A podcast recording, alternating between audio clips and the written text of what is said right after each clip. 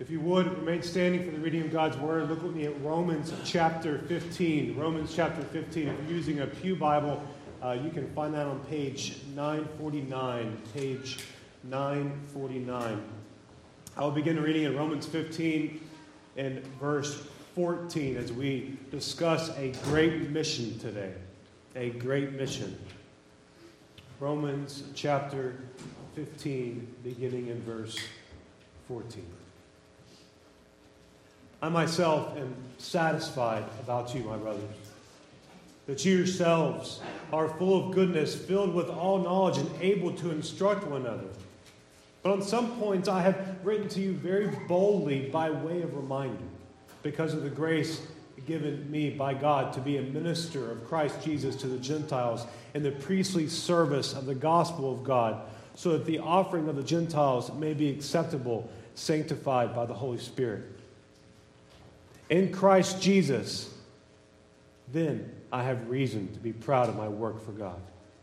For I will not venture to speak of anything except what Christ has accomplished through me to bring the Gentiles to obedience by word and deed, by the power of signs and wonders, by the power of the Spirit of God, so that for Jerusalem and all the way around, Illyricum, I have fulfilled the ministry of the gospel of Christ. And thus I make it my ambition to preach the gospel, not where Christ has already been named, lest I build on someone else's foundation. But as it is written, those who have never been told of him will see, and those who have never heard will understand. This is the reason why I've so often been hindered from coming to you, but now from coming to you but now, since I no longer have any room for work in these regions, and since I have longed for many years to come to you, I hope to see you in passing as I go to Spain, and to be helped on my journey there by you once I have enjoyed your company for a while. At present, however, I am going to Jerusalem, bringing aid to the saints. For Macedonia and Achaia, I am pleased to make some contribution for the poor among the saints at Jerusalem. For they were well pleased to do it, and indeed they owe it to him. For if the Gentiles have come to share in their spiritual blessings, they ought also to be of service to them in material blessings. When therefore I have completed this and have delivered to them what have been collected, I will leave by Spain by way of you. I know that when I come to you, I will come in the fullness of the blessing of Christ. I appeal to you, brothers, by the Lord Jesus Christ and by the love of the Spirit, to strive together with me in your prayers to be on behalf, that I may be delivered from the unbelievers in Judea, and that my service for Jerusalem may be acceptable to the saints, so that by God's will I may come to you with joy and be refreshed in your company. May the God of peace be with you all. Amen. Praise God for his word. Please be seated. So, in just the words that you see that the Apostle Paul is writing in Romans chapter 15, one thing is unmistakable. You see, Paul is closing down his letter. You see him explaining why he has been doing what he has been doing. You see him discussing and talking about this truth that I have been hindered in coming to you. I want to be with you. This is my hope please be praying for me. But I long to see you. I want to be refreshed by you in fellowship with you. But one thing has been certain that Paul spent 11 chapters focused on how the Lord's church is to be governed according to God's word alone. This is called sola scriptura, scripture alone how the Bible alone is our highest authority. Please listen. The church is not the highest authority. The Pope is not the highest authority. A pastor is not the highest authority. It's not tradition, it is the Word of God. Justin Holcomb explains the Scriptures are our ultimate and trustworthy authority for faith and practice. Now, this doesn't mean that the Bible is the only place where truth is found, but it does mean that everything else we learn about God, Everything we learn from God's world and all other authorities, they should be interpreted in light of Scripture. The Bible gives us everything we need for our theology. Every word of the 66 books of the Bible is inspired by God's Holy Spirit. And the Holy Spirit also helps us to understand and obey Scripture. This is what is meant by sola scriptura. These, one, these words were once used along with four, four other solas as individuals and masses broke away from pragmatism or the false poison that penetrated the land in the name of God, and they got back to the gospel of God. We are here today, this church is here today, not because we have done something special, but because of what Christ has accomplished and Christ has preserved his people throughout history. The poison was a teaching of the doctrine of salvation or the doctrine of soteriology, that salvation was by the works of men and not by faith alone in Jesus Christ alone. Today, this unbiblical doctrine, this unbiblical teaching floods many churches, and therefore it floods many hearts in Tarrant County. If you are saved this morning, it is not because of any work of your own but by God's grace and the work of His Son, Jesus Christ. The Apostle Paul, he spent 11 chapters on sound doctrine because if those in the church in Rome were to strengthen one another spiritually from what he's been talking about, if they were to encourage one another, build one another up, right doctrine was required. The same is true in this church and every church.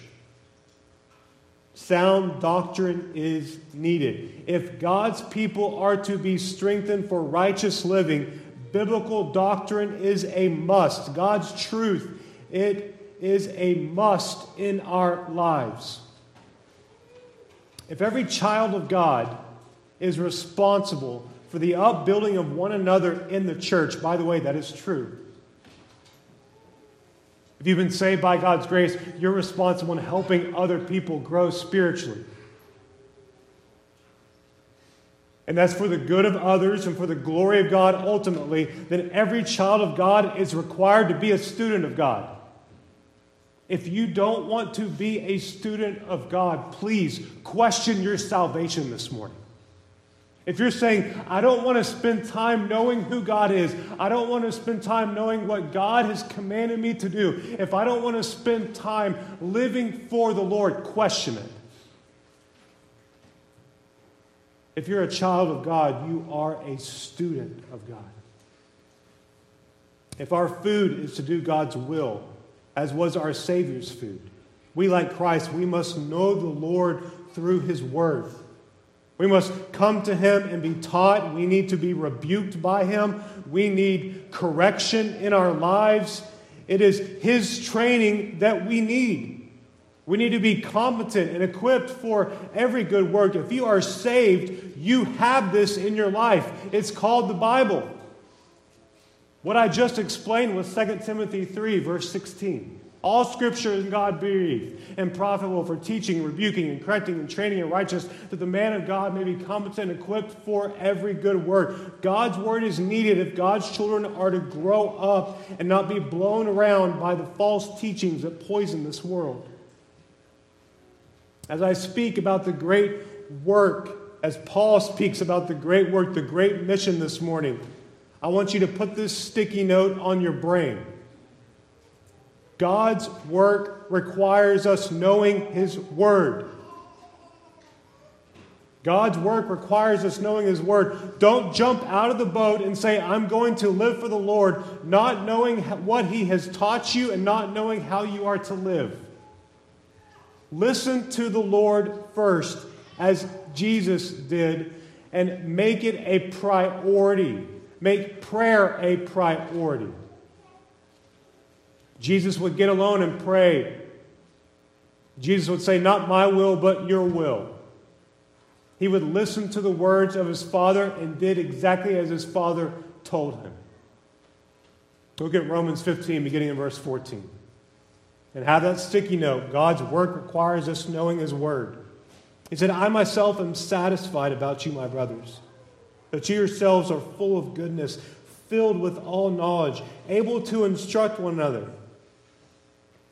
But on some points I have written to you very boldly by way of reminder, because of the grace given me by God to be a minister of Christ Jesus to the Gentiles in the priestly service of the gospel of God, so that the offering of the Gentiles may be acceptable, sanctified by the Holy Spirit.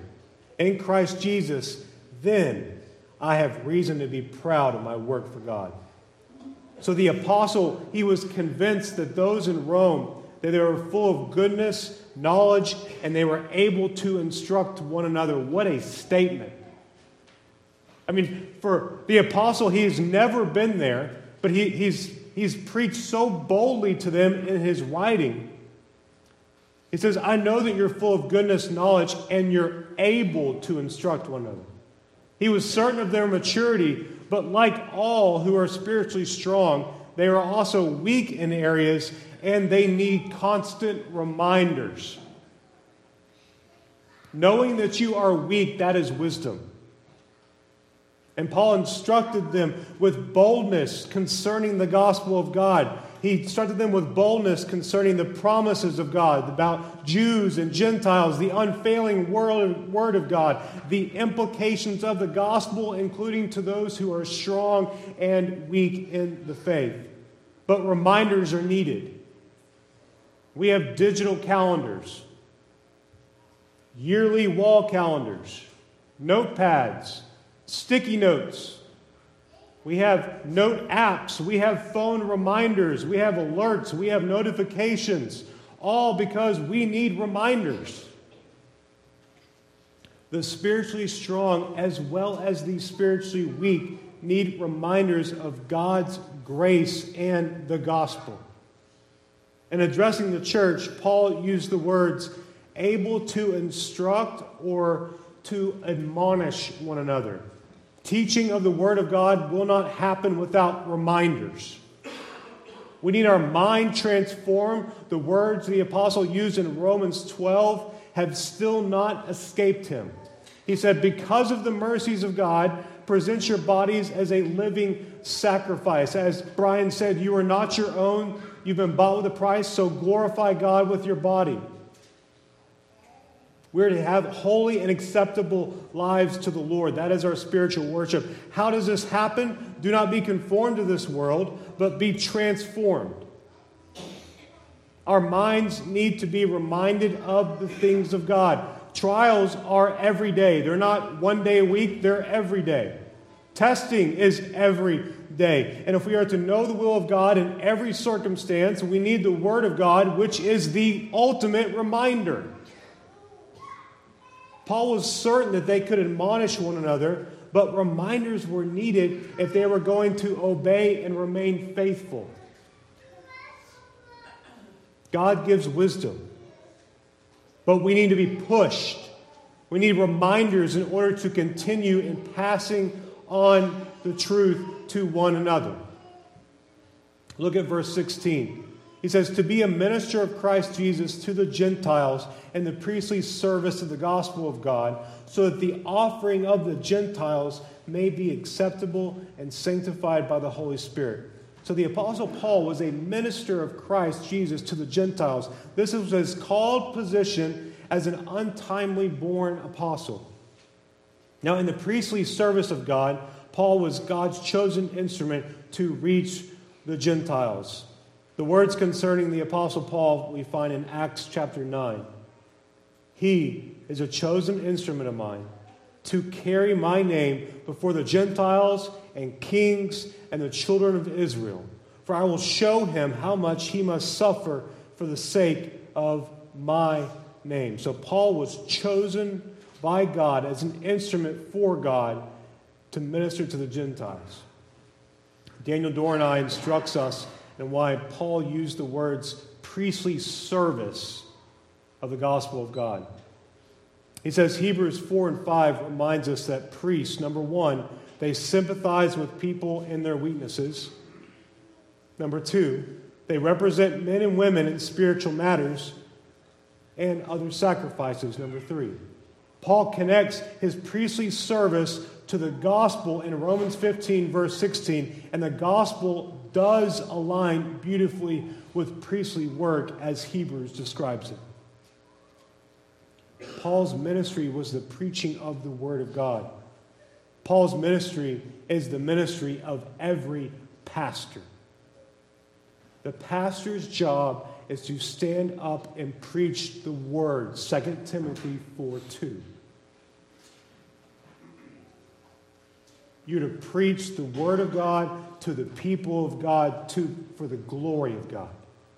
I don't preach so man can say amen. I don't preach so that I can feel like, or Blake can feel like, all these people agree. We preach for the purpose of glorifying God, and because God has called us to this, and I have something to preach, that's His Word.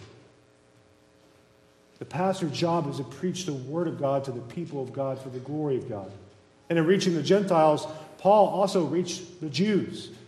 And he instructed them in all the scriptures concerning God's plan of salvation for the Jews and the Gentiles from the Old Testament. As Hebrews instructs us, Paul sympathized with the weakness of others. He was given authority by God in teaching spiritual matters, and he offered himself as a living sacrifice to God. And he taught others how to follow the Lord. The Apostle Paul followed in the footsteps of his Savior that Christ died for weak, ungodly sinners, that Christ offered himself. In our place, he hung on the cross, paying for his children. Romans 5 6 through 9. Paul was on the road to Damascus not because he was going there to see Jesus, he was going there to destroy Christians.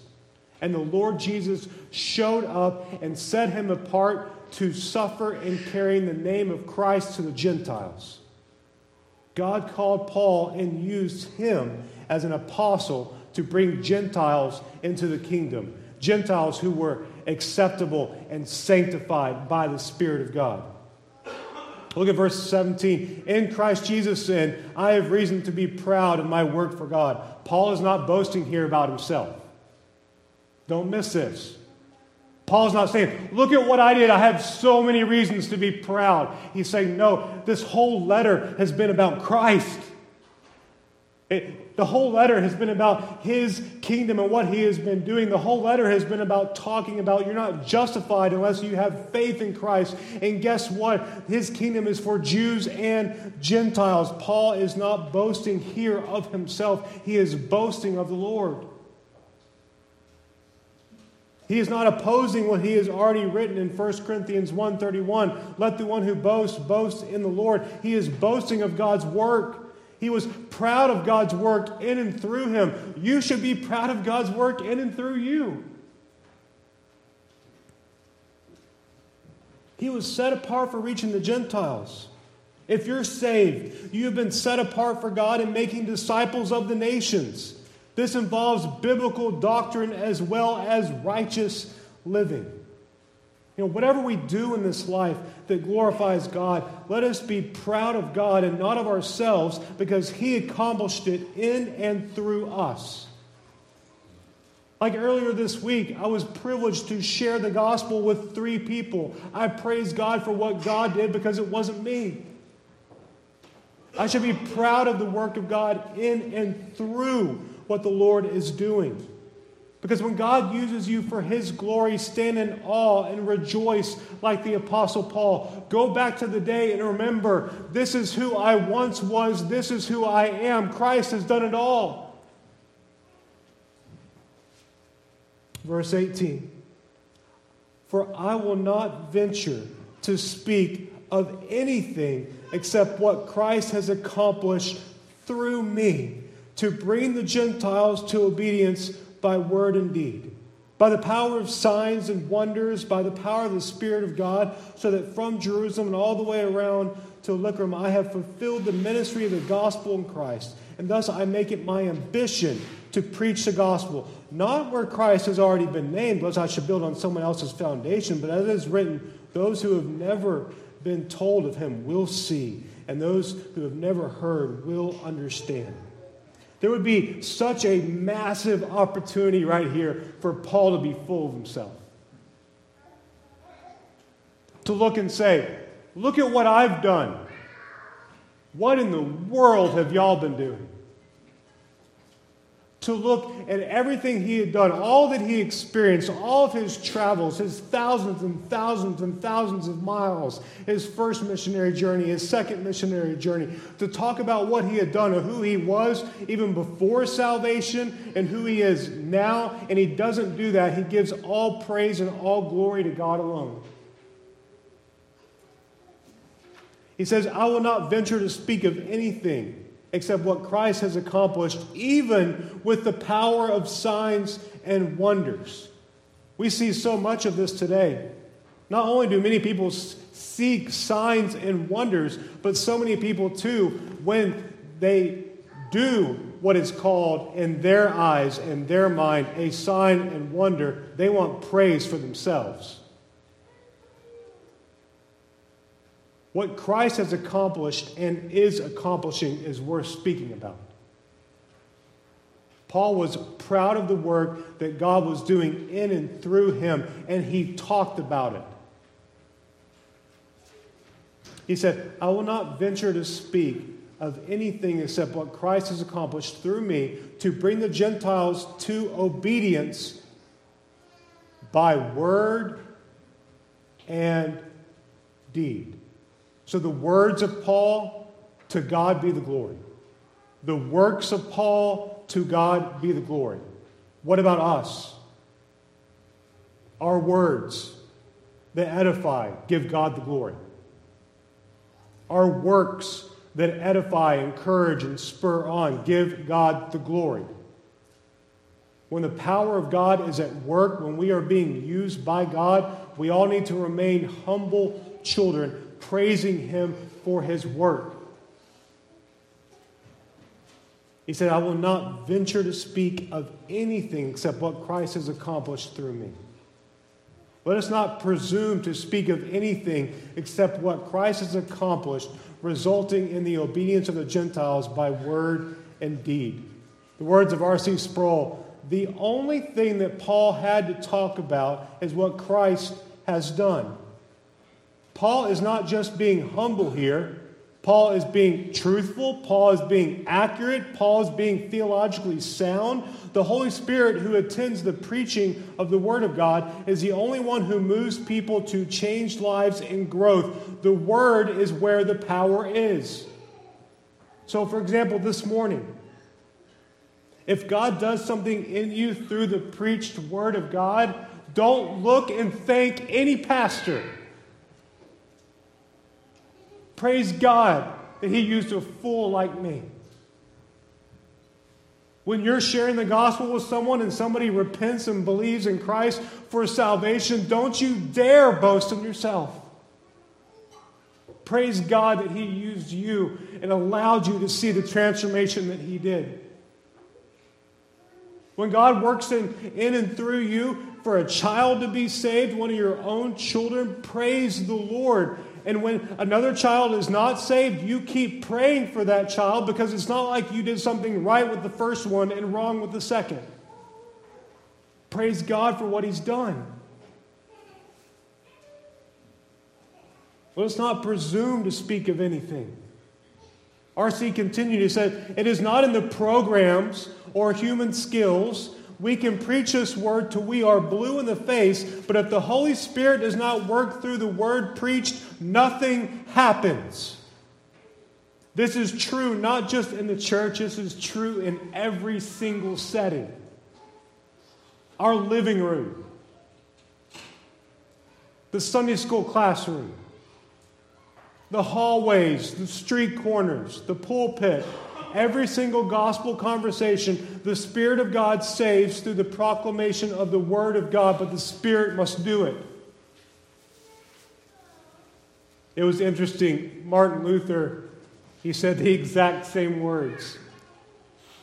He said, I simply taught, preached, and wrote God's word. Otherwise, I did nothing. Believe me, Martin Luther had problems just like you and me. He had many problems just like you and I. But when it came down to the work of God, the power of God, we need to all listen to what Martin Luther said. We don't take pride for what has happened. We say, I did nothing except write, preach, and teach the Word of God. This is a great venture to speak of what Christ has accomplished. Anything that is done of eternal value, it is not accomplished by you or me. Anything that is done of eternal value is accomplished by Christ. That's why when Paul wrote to 1 Corinthians to the church in Corinth, let the one who boasts boast in the Lord. Boast in the Lord, brother and sister. What we do in our own strength does not last. What God accomplishes, that will last. What God accomplishes, that will last. There are many in this room who are older and wiser than many of us. Those individuals, they can turn back and they can look at their lives and they can see how not only they wasted their lives, but how they also see, I tried to do this in my own strength and it did not work. It didn't work. Verse 19, it blows my mind. Verse 19, by the power of signs and wonders, by the power of the Spirit of God, so that from Jerusalem and all the way around to Illyricum, I fulfilled the ministry of the gospel of Christ. For the Apostle Paul, even to say that, even through all that, I give God the glory. That the Lord authenticated his ministry at that time with signs and wonders as he took the gospel to the Gentiles. This was a fulfillment of Isaiah 52, verse 15. Now I want to begin in Isaiah 52, verse 7. How beautiful upon the mountains are the feet of him who brings good news, who publishes peace, who brings good news of happiness, who publishes salvation, who says to Zion, Your God reigns. And then on down in Isaiah 52, 15, for that which has not been told them they see, and that which they have not heard they understand. So many individuals and churches today have gotten lost in signs and wonders. Please do not let that be you. Christ has been raised from the dead. The Apostle Paul was the last capital A apostle. There is no other apostles. When you read scriptures, God used the Apostle Paul in establishing the local churches with a plurality of pastors and deacons. You even see near the end of Paul's ministry, and you can read it, that God used Paul in establishing them, and even with signs and wonders were going away, he told another brother in Christ, drink a little wine for your sickness. 1 Timothy 5 23. Why did he do that? Because he knew what the Lord was doing. Hebrews 1 also instructs us long ago, at many times, in many ways, God spoke to our fathers by the prophets. But in these last days, he has spoken to us by who? His Son whom he appointed the heir of all things, through whom also he created the world. The Son is done speaking. We have his words, they are in the holy book. Miracles occur today by God's hand, absolutely. But individuals are not gifted with signs and wonders as they once were. We have the gospel of God, and the gospel is to be proclaimed to all. God's gospel is the good news that saves sinners. If you want signs and wonders, speak of Jesus. The greatest sign and wonder that you can see today is the fact that God saves sinners. And through saving sinners, it's through the proclamation of the good news of Christ, the very news that we're supposed to be cherishing and holding dear in our hearts and minds the humble coming of Christ, the virgin birth of Christ, his sinless life, his teachings, his crucifixion, and the drinking of God's wrath, his atoning death and his burial, his glorious resurrection on the third day, his commission of his children, his ascension into heaven, his intercession, and his return to judge the world speak of this. For the ministry of Paul from Jerusalem and all the way around to Illyricum, this is no small journey. It's 2,000 miles by foot. Paul did not abandon his ministry. He fulfilled his ministry and he was proud to the Lord for it. How about you? It's not fair that we just look at what the apostle did. We must look at what we are doing. Are you walking in obedience to the Lord? Is your mind and your life filled with the ministry that God has assigned to you. Well, I don't know what the Lord has assigned to you. If you have a home, start there. If you have souls in your care in which God has given to you because they're not your children, they're His, preach the word. Walk in obedience by serving the Lord from your home. Move outward. You have neighbors, you have co workers, you have individuals in the, in the city in which you live. You have friends and family members. Paul was called to carry the gospel to the Gentiles. Every Christian is called to carry the gospel to those that they know. His ambition or aspiration was to make Christ known where he had not been already named. Look at verse 20. And thus, I make it my ambition to preach the gospel. Not where Christ has already been named, lest I build on someone else's foundation. That is written, those who have never been told of him, they will see, and those who have never heard, they will understand. Now, I don't, I'm not going to spend much time on this because I'm going back to this next week. But Paul was called to carry the gospel to the Gentiles. And in this calling, his ambition, his aspiration was to make Christ known where he had not been made known before. Now, preaching to someone who has never heard the gospel has its advantages when compared to someone who has heard a false gospel. Major advantages.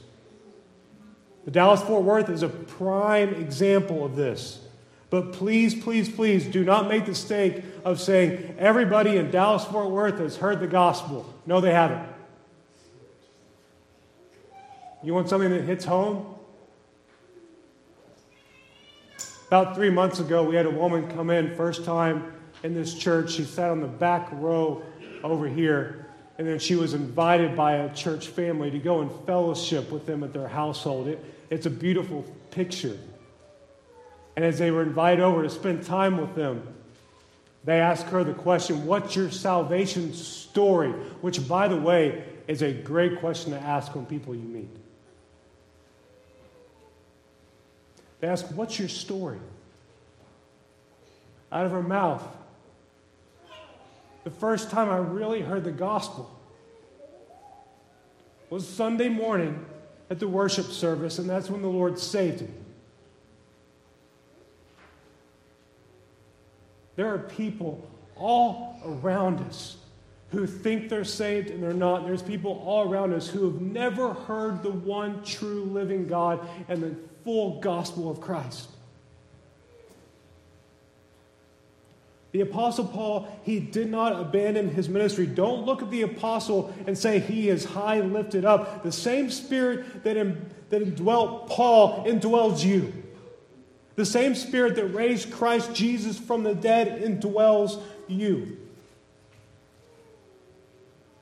In many ways, we are surrounded by souls who believe themselves to be saved, but they're standing on a false gospel, attending church weekly, and they need to wake up at the hearing of God's gospel, not man's. Now, many times in the preaching of God's word, we are building on someone else's foundation. And at many times, what this means is we must do some deconstruction. When the Word of God is preached, it rebukes, it corrects, it trains, it equips. Look at verse 22. I love what Paul says. He just doesn't say, I long to be with you. I, I, long to impart wisdom to you. I long to be encouraged by you. That's the reason why I haven't made it to you yet, is because I cannot escape that I want the gospel preached where it has not been named. He says, This is the reason why I've so often been hindered from coming to you. But now, since I no longer have any room for work in these regions, and since I have longed for many years to come to you, I hope to see you in passing as I go to Spain, and to be helped on my journey there by you, once I have enjoyed your company for a while.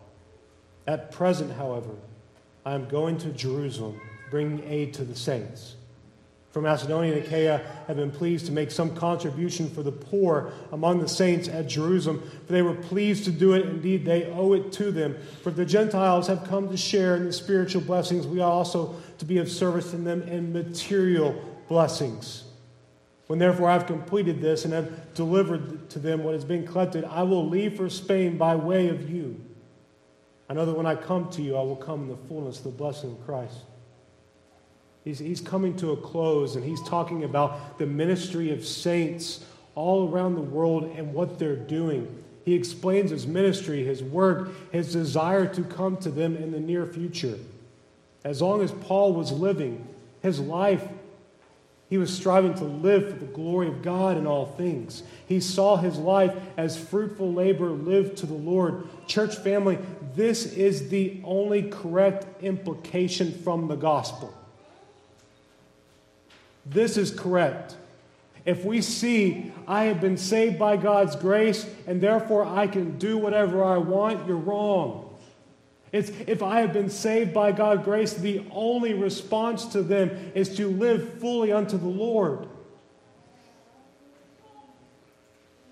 He said to the church in Philippi, It is my eager expectation and hope that I will not be at all ashamed but that with full courage, now as always, Christ will be honored in my body, whether by life or by death. For me to live is Christ, to die is gain. For my life to live in the flesh, that means fruitful labor for me. I love this. Since the salvation of the Apostle Paul, what he had in view was he was marching home and he knew what home meant. Before he got there, he would be judged. He would stand before the Lord and he would give an account of his life. That's why he says, It's my eager expectation and hope that I will not at all be ashamed, but he would live for Christ. Vern Poythress, professor at Westminster, he said, The Christian disciple is never off duty. He is a disciple in all circumstances because Christ is his master in all circumstances. I've been thinking more about this. It's like if Christ never stops being my master over anything, he better be my master that I'm serving in all things. That our life here, right now, later today, if, if we have tomorrow, if Christ has justified us, we are to live a fruitful labor of a life to him. Paul arrived in Rome. Now, Paul did not arrive as he wanted to arrive. He arrived in chains and would later die. But he arrived in Rome and he served the Lord. Whatever the Lord has for us next, we are to do the same. We are to have such a high view of God that what the Lord does in and through us, we give Him the praise. But also, whether we live or whether we die, we serve the Lord. You look at Romans 15, verse 30, Paul uses a word that he only used one other time in Romans appeal. He said, I appeal to you, brothers. I appeal to you. The other time was Romans 12. So I appeal to you, therefore, brothers, by the mercies of God, to present your bodies as a living sacrifice, holy and acceptable to God. That is your spiritual worship. So he's talking about having a transformed mind. Now he's saying in verse 30, I appeal to you, brothers, by our Lord Jesus Christ and by the love of the Spirit, to strive together with me in your prayers to God on my behalf that I may be delivered from the unbelievers in Judea, and that my service for Jerusalem may be acceptable to the saints, so that by God's will I may come to you with joy and be refreshed by your company. May the God of peace be with you all. This is Paul's second appeal. And he urges them and exhorts them to strive with him in prayer.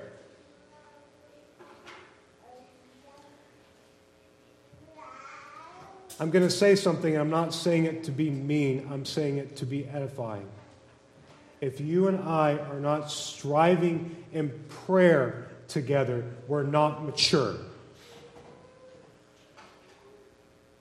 If you don't have a multitude of things that you are praying about, then you need to start having a multiple things, multiple things that you're praying about. Paul's first appeal in Romans immediately followed the laying of biblical doctrine. And it was a plea for them to offer their bodies as a living sacrifice, holy and acceptable to God. This appeal was to join him in prayer, and it was for three things. Number one, pray for deliverance from unbelievers. Number two, prayer for acceptable service. And number three, in prayer, that He would come to them. He wanted to be with them. I said this last week, but Christ left the crowds to pray.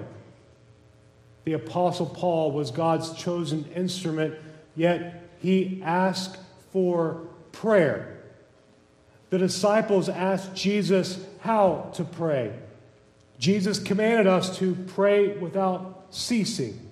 The early church devoted themselves to prayer and the Word of God. The early church also appointed deacons so that pastors could preach and be men of prayer. We need to heed these words today. We need to be men and women of prayer. And then, verse 33 May the God of peace be with you all. Christ has done it all from beginning to end. The Apostle Paul has not left the peace of God, which surpasses all understanding. He's going back and back and back to Christ in everything. Christ has provided his children with peace. So we need to praise God for what he has done in our life. Amen. maybe that would be good for us to think about what Christ has done.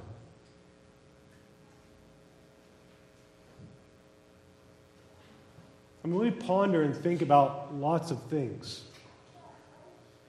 We need to think about what Christ has done and move forward to what Christ will do. That Christ will return, that Christ will come back. We also need to praise Him by fulfilling our mission and living for Him. Paul encountered lots of struggles, lots of adversity. He, count, he encountered lots of people outside the church and inside the church who didn't like what he was doing, yet he didn't stop. If we're honest, we have things that have stopped us. We have things in which we have allowed, whether it's outside of us or sin that we are cherishing inside of us. We have things in which we have stopped praising the Lord for. We are never off duty as God's children. The God who said, pray without ceasing, is a God who says, I'm always here and I'm always listening, I'm always seeing. We are to strive to glorify God, and like Paul, if we have anything to boast about, we, the only thing that we have to boast about is what Christ has accomplished. Father, I thank you for your holy word.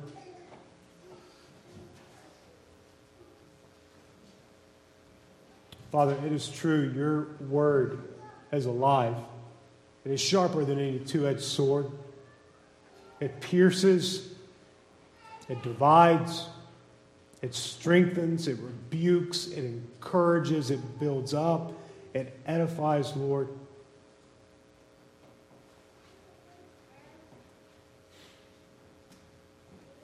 And the things that are accomplished are not because man spoke it. The things that are accomplished is because God, the power of the Holy Spirit, has done it.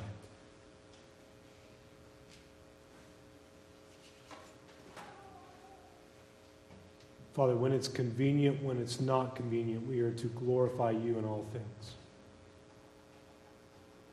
We never clock out being your slave. You never clock out being our God. You do not grow tired and weary. We grow tired and weary, so we need to be reminded. We need to be encouraged. We need to be strengthened. And you have given us a family of God to walk with. You have given us the Word of God to, to live on and to, to breathe out and to speak. Father, you have given us so much.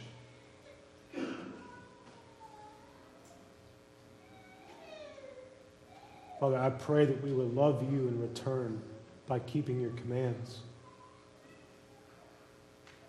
by walking according to your word.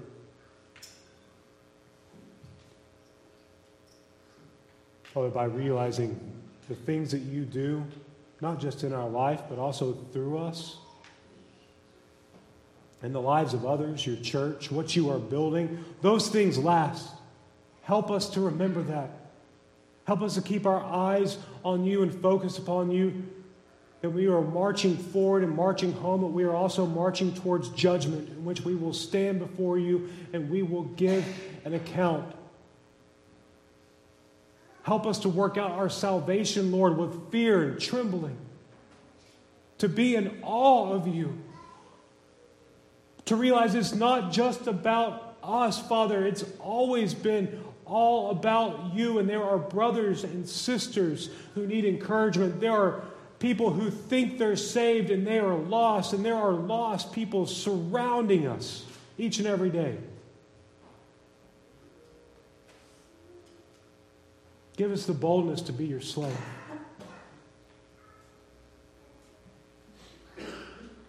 When we are weak, help us to be reminded, Lord, that it's not just theology, it's righteous living.